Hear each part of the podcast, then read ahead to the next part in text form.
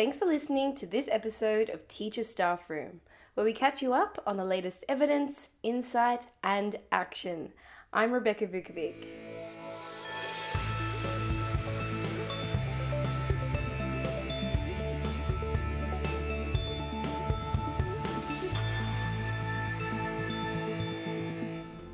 According to new data from the annual Mission Australia Youth Survey, the environment is now the number one concern for young people. In fact, of the 18,800 young people aged 15 to 19 who took part in the latest survey, 51% identified the environment as one of the most important issues in Australia, compared to 38% in 2021 and 30% in 2020. The results showed that 26% of young people were extremely or very concerned about climate change. In today's episode of Teacher Staff Room, I'm going to run through some of the ways that schools are tackling issues of sustainability in their communities, both here in Australia and internationally. I'll also highlight some contributions we featured on Teacher this month and bring you up to speed on what we've been working on here at the magazine. Let's get started. Right at the beginning of the month, we published a piece celebrating the winners of this year's Zayed Sustainability Prize, an annual competition that awards 600,000 US dollars to global high schools with impactful, innovative, and inspiring sustainable solutions. Six high schools from across the world took home their share of the prize pool to continue their work.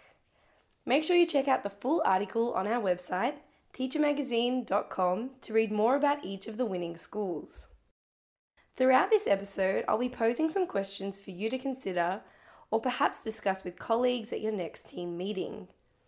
With your class or with colleagues, discuss the sustainable issues impacting your school and wider community. How could your school work together to address one or some of these issues?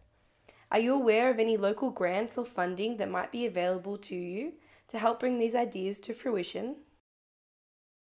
Still on sustainability, my colleague Dominique Russell sat down with Venkata Kalva this month to record a podcast episode in our school improvement series. Venkata is the sustainability coordinator at Brentwood Secondary College in Victoria and joins Dom to discuss their journey to prioritising sustainability in the school community, the function of the school's green team, and advice for other schools across the country looking to prioritise sustainability in their school settings. Here's Venkata talking about the sustainability initiatives taking place at the school. To start with, uh, the first project that I undertook uh, was introducing recycling bins in all our classrooms. And from there, we went on to uh, um, initiating several other projects. Over the past few years, Brentwood has not only focused on improving our infrastructure and reducing our uh, waste, electricity, water usage, but we've also worked on the 17 sustainable development goals. Um, we have reduced our um, impact uh, on emissions by nearly 25% and also have saved the college nearly $900,000 in savings. And when it comes to what the school looks like now, everyone is aware of like the green team. People know about the work that we do and people are willing to come on board to help us. And it's not only the practices that are seen at the college, but most of the staff and students also take such good practices home and they seem to be um, implementing those good practices at home and helping their family and friends as well. Here are some questions to think about. Reflect on the work your school community is doing to be more sustainable. Can you identify some areas of improvement? How could you focus on one of these areas for the 2023 school year? How can you involve students, staff, and the wider community? Right at the beginning of the episode, I mentioned the new findings to come from the Mission Australia Youth Survey. While the environment was the number one concern for young people, it was closely followed by equity and discrimination and mental health as well. More than one third, in fact 35.9%, picked equity and discrimination as important nationally, and 27.1% said they'd been discriminated against in the past 12 months, mostly on the basis of their gender, race or cultural background, or mental health. As in previous years, mental health was a major concern for young people. 34% felt it was an important national issue, while 29% indicated more psychological distress, and 23.5% said they felt lonely all or most of the time. More than half of those surveyed, 53.4%, said they had needed support with their mental health at some point in their lives. After you read the article on Teacher, here are some questions to reflect on. What are the personal challenges facing your students before they even make it to school? As a school leader, what support systems do you have in place to help students navigate the challenges mentioned in the 22 report? Moving on from sustainability now, I'd like to share with you some of the valuable contributions we've published on Teacher this month. We marked Safer Internet Day in early February with a special contribution from Australia's e-safety commissioner, Julie Inman Grant. In her article, Julie shares how e-safety has spent the last 7 years working to achieve better prevention, protection, and proactive change outcomes for Australians. She also shares details of an open letter written by eSafety's Online Safety Youth Council that calls on big tech to take action against those who abuse or harass others online. Here's a quote from Julie in the article. Research by eSafety tells us that 45% of Australian children said they were treated in a hurtful or nasty way online in the past year. 33% said they felt left out or lost friends, and 20% said they felt helpless or powerless. These are just some of the raw facts and figures. We know that behind such numbers are real people suffering real pain with sometimes tragic consequences, and all at a time when we are rushing headlong into a metaverse that will only exacerbate current challenges and potentially create new ones.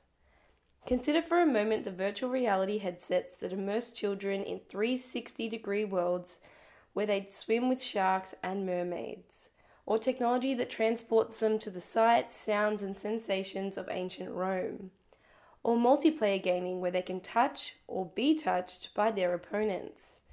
This isn't future tech, it's today's tech.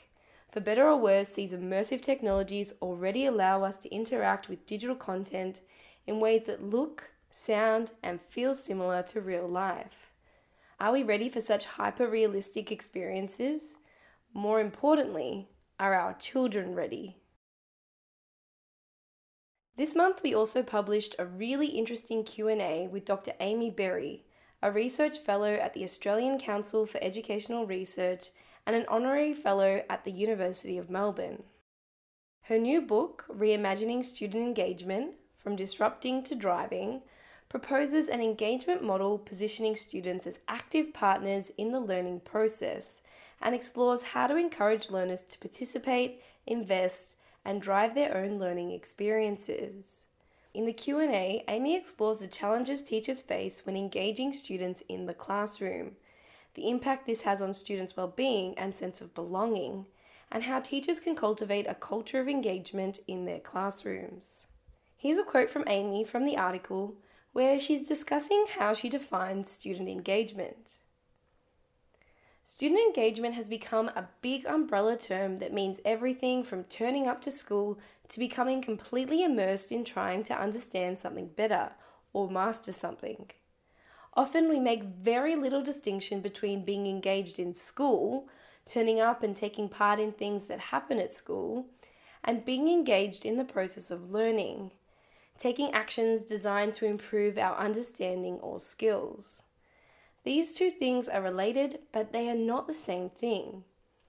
This has led to some understandable confusion about what it is that we are talking about when we say that we want to improve student engagement. My work focuses specifically on student engagement in learning, the degree of effort, interest, curiosity, persistence, and risk taking that students choose to invest in learning. Here's something to think about. How do you define student engagement in your classroom? What does engagement look like, and how will you know if you've succeeded in improving it? Are these goals shared with students? The final contribution I wanted to highlight today is a video contribution we published from English and English language teacher Stephen Kolber. In the video, he shares how teachers can encourage their students to learn with dance as a physical memorization technique to assist with the memorization of important concepts. He also says physical memorization strategies can be a simple and effective strategy for helping students to memorize concepts by coming up with physical manifestations and representations of these concepts. In the video, he shares an example of how you can teach students to make up a dance.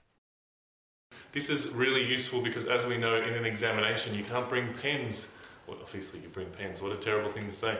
Uh, you can't bring books, you can't bring notes except for very small uh, examples, very strange sort of exams I guess. Uh, but they'll always have their body, their body. They'll always have their arms, their legs, their limbs, and ideally also their memory of these series of actions that they've used to memorize a concept or a series of concepts that you've taught them.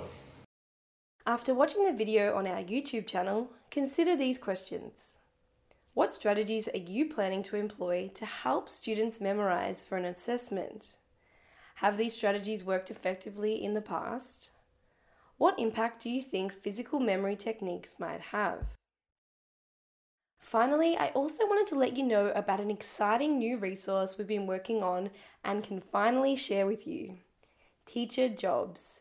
It's now live at jobs.teachermagazine.com. Whether you're looking to find your next job opportunity or to hire somebody in this competitive recruitment market, Teacher Jobs allows you to cast your net wider than ever before. Be sure to check out the website to learn more about the packages we have available or to search through the jobs already listed. That's all for this episode, and you're now all caught up on the latest evidence, insight, and action. Links to all the content and the resources I've mentioned will be in the transcript of this podcast, available over at our website, teachermagazine.com. Subscribe to our podcast channel wherever you get your podcasts from so you can be notified of any new episodes as soon as they land. And if you want to keep listening now, you can access the 200 plus episodes already in our archive. And while you're there, we'd love if you could rate and review us.